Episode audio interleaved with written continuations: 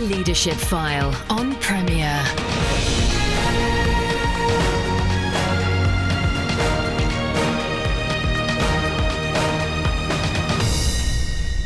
Welcome to the show that helps you lead better where God has placed you. I'm Andy Peck. This week, we welcome back to the Leadership File Dr. Steve Aisthorpe, a mission development worker for the Church of Scotland. Steve surveyed almost 1,300 Scottish Christians who no longer attend a local church and found that the majority had found a different way to worship. His findings have been published in a book, Invisible Church, and we discussed aspects of the book in a previous show. This week, we're focusing on how the Church of Scotland has responded to the research and how this might give a steer to church leaderships across the UK. So, welcome back, Steve, to the Leadership File. Thank you very much. So, uh, perhaps you can give listeners just a potted version of your findings. Obviously, they can uh, find the show again on, on iTunes, but just to, to bring them up to speed. Yeah, sure. So over, the last four or five years, we've been doing research among Christians who are not engaged with a local church congregation. So some of those people um, were part of local churches and have then uh, left. Uh, but we also discovered some people who have never been part of a congregation at all, but have embraced the, the Christian faith in some way. So we started off with a series of interviews, and we uh, interviewed people who fitted that category, so people who were Christians but not involved in the church. And we uh, selected people of different genders, different generations, different experiences of church. And then, based on what we heard in those interviews, we, we did a survey of a large random sample. So we, we telephoned five and a half thousand people, and of those people, 44% said, Yes, I'm a Christian, no, I don't go to church. And I'm sure many of your listeners will then be thinking, yeah, but what do people mean by that? So we then surveyed those people and asked them about 80 questions to, to probe that to find out, yeah, well, what do they mean when they say, I'm a Christian? What do they mean, I don't attend church? Um, uh, that was in the Highlands and Islands where all of this started, and then following on from that, we've we've um, done similar surveys across the whole of Scotland. Um, so that's the, the kind of data that's built up over the last four or five years, and that's the the foundation of this book, um, The Invisible Church, that you mentioned. No, it's brilliant, Steve. And uh, I mean, for, for, listeners perhaps unaware of some of the research in this area, this is this is uh, you know uh, gold dust, as it were, in terms of uh, raw data. Um, you know, many of us have had to depend to some extent on um, you know, churchless faith work in New Zealand and uh, and, and other st- surveys which were less substantial in the UK. But this is uh, yeah. uh, to get some categorical information that you have is is real. Um, I think you know real a real help to people starting to understand or seeking to understand those who've who've left the, the local church and, and, are not coming back. So, I mean, how has the, the Church of Scotland uh, or individual churches maybe responded to the, the kind of ideas you've had to communicate in the book? Mm, yeah, I mean, gen- generally the response has been overwhelmingly positive, um, which is a very pleasant surprise because, you know, when I first started off with this research, um, I got very mixed reactions from church leaders who were a bit uh, hesitant to be involved, a bit suspicious. Um, I think underlying some of those feelings was a was a fear that by looking into this, it was somehow legitimizing a, a position that, that people found uh, difficult to accept. But actually, since we've done the research and, and since, especially since the book's come out, there's been very positive feedback. Um, a lot of people saying, yeah, you've articulated and, and you've demonstrated on the basis of evidence what we thought was probably the case, but we didn't have a, uh, an evidence base on which to, to, to say that for sure. Um, and in saying that, some people are talking about the big picture, if you like. So the fact that we now know most church leavers continue to have a, a Christian faith that's important to them. Um, another part of the big picture, that, that group of people I mentioned who have found faith in Christ but have actually never been part of a, a local congregation. And just the overall picture of uh, institutional models of church on the whole in decline, but more um, informal, organic kind of forms seeming to be on the rise, and, and many of these people being part of that that uh, development. I mean, ch- church can be very parochial. Um, after all, people are financially supported by a, a congregation, typically, uh, those who are church leading. Do you sense church leaders are, are, are interested particularly in these findings, or have they, um, are, they are they just a bit too narrowly focused? Uh, no, I mean, I, as I say, I've, I've been overwhelmed by the by the response, and the, the book's in its third print now, hmm. um, which I certainly didn't expect. And certainly here in Scotland, uh, you know, there's a lot of requests to try and help congregations or groups of congregations to engage with the findings, you know, to work through, well, what, what does this mean for us? How should we be responding to this? And, um, you know, that's not exclusively in, in, Scotland either. You know, there's been good response from, from some of the other uh, denominations south of the border. And you haven't had uh, haven't had defensive responses. I mean, uh, some church leaders uh, feel the pain of losing someone, so they kind of they get unnecessarily sort of um, self-critical, uh, and others uh, almost ignore it and they think, well, that must be their problem. It's not nothing to do with me. Uh, you, you haven't found that kind of response. I haven't really. I mean, as I say, it's, it's been almost overwhelmingly positive, and, and that's been a surprise to me, to be honest. Um, but I think, yeah, people have been uh, genuinely kind of interested and grateful to to hear the voices of these people, because of course, um, you know, we all know people who've been part of our churches and, and have left, and we all have ideas about what might be involved, but in many cases we don't really know. So to to now have some um, some evidence of, of what people have actually experienced and what their perspectives and things are is, is I think generally seen as helpful. I mean, what you you touch on a point that um, I think is one of the striking features of, of the findings that the perspective of church leavers and the perspective of those who have remained within congregations and perhaps particularly those in leadership are very contrasting. So, you know, leaders tend to speak of, of people drifting away from church, whereas when we listen to those who have left, they describe quite a um, a considered, mindful process which involves a lot of soul searching. So, you know, it's not just a matter of drifting, and indeed for many of them, it's been quite a, a painful, difficult uh, process. So um, there's been uh, clearly you you mentioned uh, that 44% said I'm a Christian I don't go to church. Uh, you know nobody's questioning that um, uh, that individuals may not continue to believe, but they just for various reasons, and we talked about this a little bit on the first first show. For various reasons, they no longer choose to attend a local church. Uh, I wonder how um, uh, whether these people are able to be evangelistic. In other words, um, outside whether it, whether it's possible for someone who's doesn't attend a local church and doesn't have functions to take people to, whether it's easy for them to still still be vibrant in sharing their faith uh, with their, friends and neighbours and colleagues, etc. Have you had any evidence of that in your in your research? Yeah, we have. I mean, I, I think I mentioned in the previous interview too that you know one of the the big surprises to me in the research was that one of the motives of, of some of the people who've disengaged from church was a kind of a you know a missional motivation, a sense that they they uh, they wanted to be sharing the love of Christ with their with their friends, with their neighbours, with their family, and found that their involvement with the local congregation wasn't wasn't facilitating that, wasn't helping that, or in some cases they felt was kind of undermining that.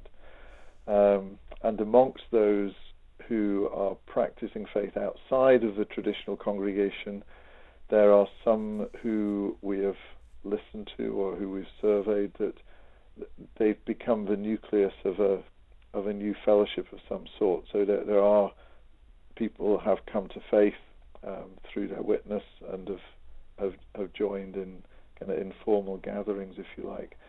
Um, for some of those people, that was an intentional thing. So they left a traditional congregation with the intention of being quite evangelistic and of seeking new ways to, to share their faith and build Christian community.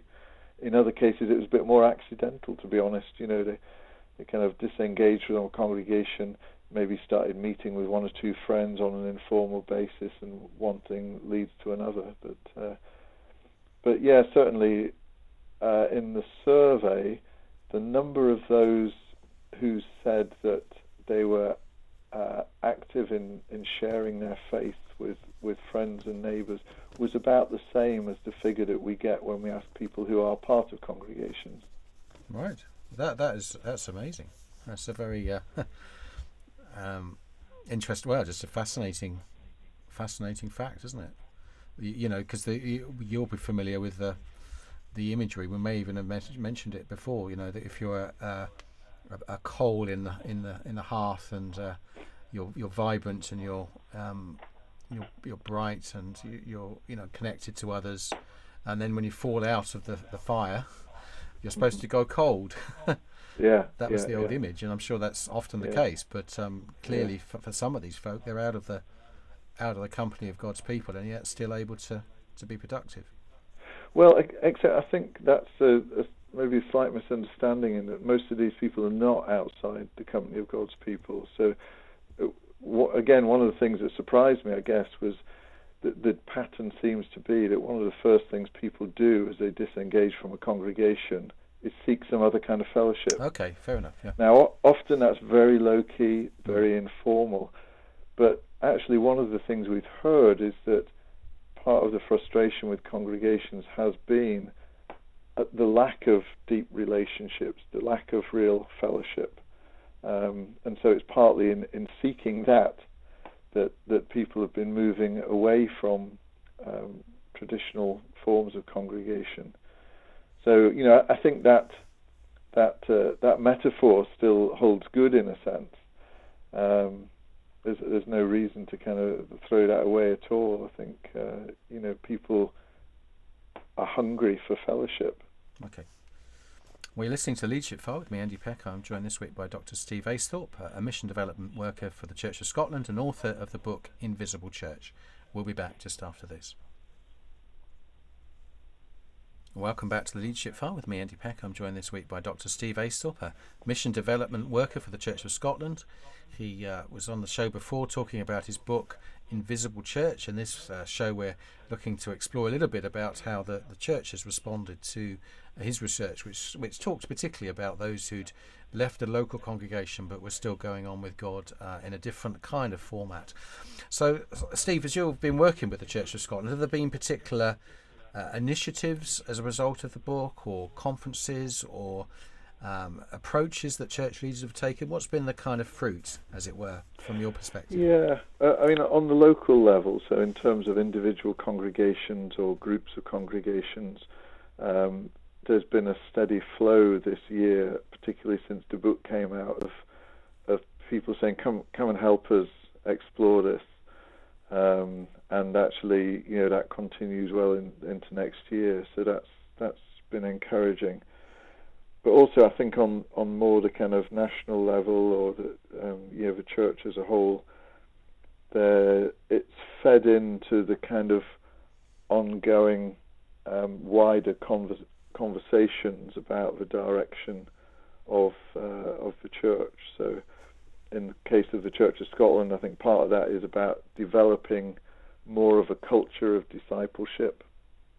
Um, that that's not just about education, but you know how do we develop a culture within our congregations where people are, are eager to, to grow in Christ likeness. Um, another conversation that's um, that's very active in the Church of Scotland is is about pioneering. And as I've mentioned, you know, some of the people we we've listened to who've disengaged from congregations, it was partly out of a desire to be to be more missional, but um, certainly the, the Church of Scotland is is moving ahead in that area and, and looking for um, new opportunities for pioneering new new forms of church. And I think there's, there's also a bit of a rediscovery of the invaluable role of small groups in, in in growing healthy congregations and, and in church growth. Um, you know, many of these people who've disengaged from congregations, they they then become part of something else, which is basically a small group, uh, maybe a very small group, maybe a growing group, but uh, you know, it's a it's a um, you know a, a, group, a context where they can have uh, deeper relationships than they may have found in the particular congregations that they left. So you know, I think some of those, uh, some of the things that are going on within the church, and they're not happening as a result of this research, but this this has certainly fed in and and shaped those conversations. Right, right. Is there any evidence that uh, that church leaders are, are seeking to create uh, a place where I, I, appreciate for for some of those who've left um, that they're going on, they've wanted to go on with God, but there's others who've perhaps found the church is not a safe place to to discuss their doubts uh, and any concerns they've had because they feel like this this place is just monochrome. If I express my doubts, then I'll I'll be um, shunned. And is there any evidence, maybe, of, of groups or church leaders having ever, ever uh, creating a space for those people?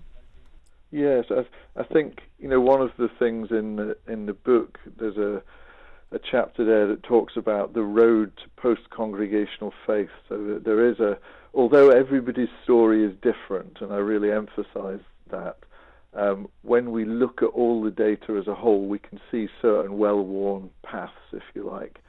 And at the starting point of many of those paths is this issue that you've, you've touched on. Um, people feeling there wasn't somewhere where they could ask their questions or somewhere where they could explore their doubts. Um, and I think, yeah, many leaders have, have picked up on that and are, are, often making quite small changes in response to it. You know, it doesn't doesn't need to be a kind of turning the church upside down kind of response, but you know, in, in the way um, they're preaching, perhaps, or in the opportunities they give to people to interact um, around preaching or more generally. Um, so that's been encouraging. Yeah. So, and that's certainly one of the things I, I focus on when people do invite me to come and help them explore how they might respond to the research. But it's also something I've heard from various leaders who've got in touch and said, you know, read the book and here's some things we've been doing. Um, so that, that's encouraging, I think, because you know, our culture has changed, and you know, when you think of the way our children and young people are educated these days, you know, people react against situations where there's just no room for, for questioning.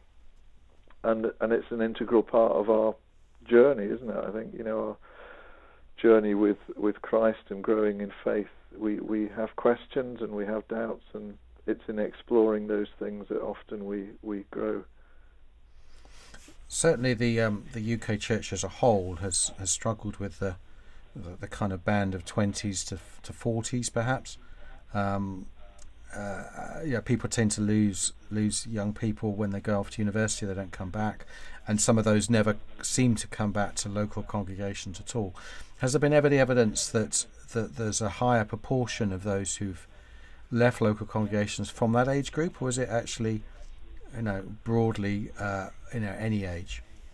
Yeah, I mean, actually, the the largest group of church leavers are the baby boomers, and and that is, I think, because they were the large a large group that were there. You know, if you think in terms of the the long term history of the church, um, and when the Sunday school route into church, if you like, was last highly effective um, you know, we were very good at bringing that generation into the church, so there's a lot more of them to leave.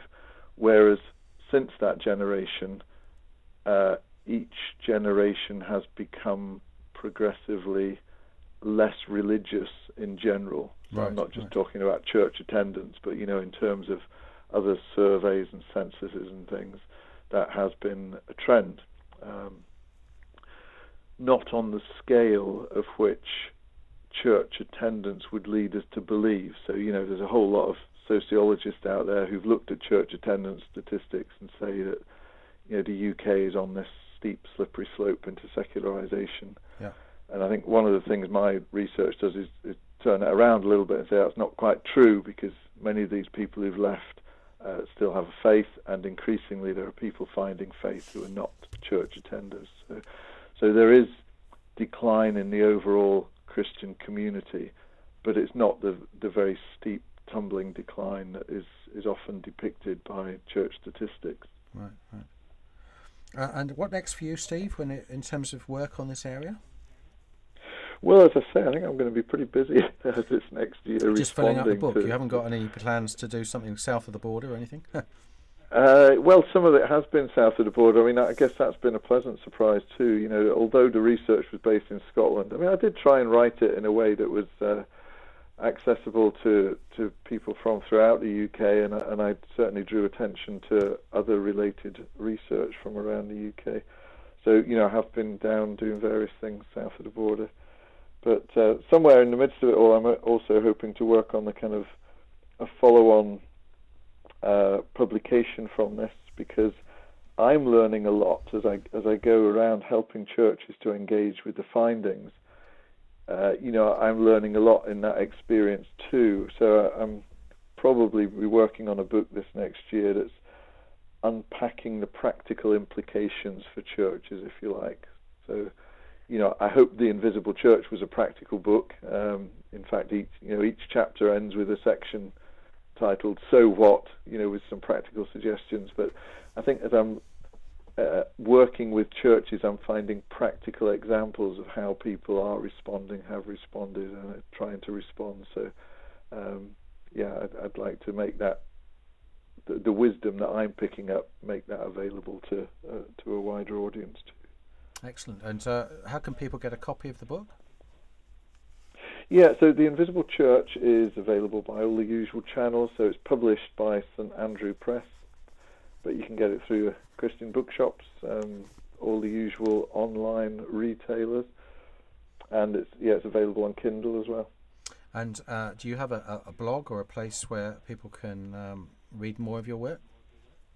Um, I don't have a blog as such, but uh, the Church of Scotland has various online resources, and particularly there's a website called resourcingmission.org.uk, and uh, on there there is all the, um, the the research that's the background to the book. So there are various reports there, and there's a whole range. So there's some short articles and there's some very detailed, quite academic reports. So you know, if you wanted to look into it in more depth, you can probably find something at a level that uh, that suits you. That's, oh, that's excellent. Thank you so much. Splendid.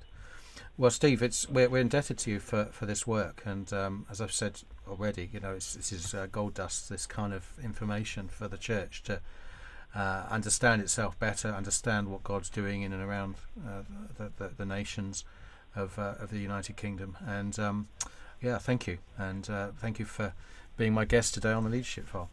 All right, thank you very much. Well, you've been listening to the Leadership File with me, Andy Peck. I was joined this week by Dr. Uh, Steve Aisthorpe. Um, in case you're wondering about his surname, it's A I S T H O R P E, and his book again, The Invisible Church, uh, by, published by St Andrew Press. Uh, and then again, that web- website, uh, resourcingmission.org.uk, uh, and you can go there and get uh, further information, including background to the uh, Invisible Church uh, book. So thank you for your uh, company this this uh, Sunday at 3:30. As always, go to the uh, on-demand section of the Leadership File, and you can find archive recordings of uh, this show. And eventually, after a month or so, they go to iTunes, and you can uh, get all the shows there. they're there permanently. You can uh, sign up and get the uh, all the shows downloaded to your listening device uh, on a permanent basis. so do um, do that, and look forward to your company again next Sunday at 3:30. You've been listening to the Leadership File on Premier. Andy Peck serves as a tutor at CWR, a Christian charity whose courses and publications aim to apply God's Word to everyday life. Contact him via email apeck at cwr.org.uk.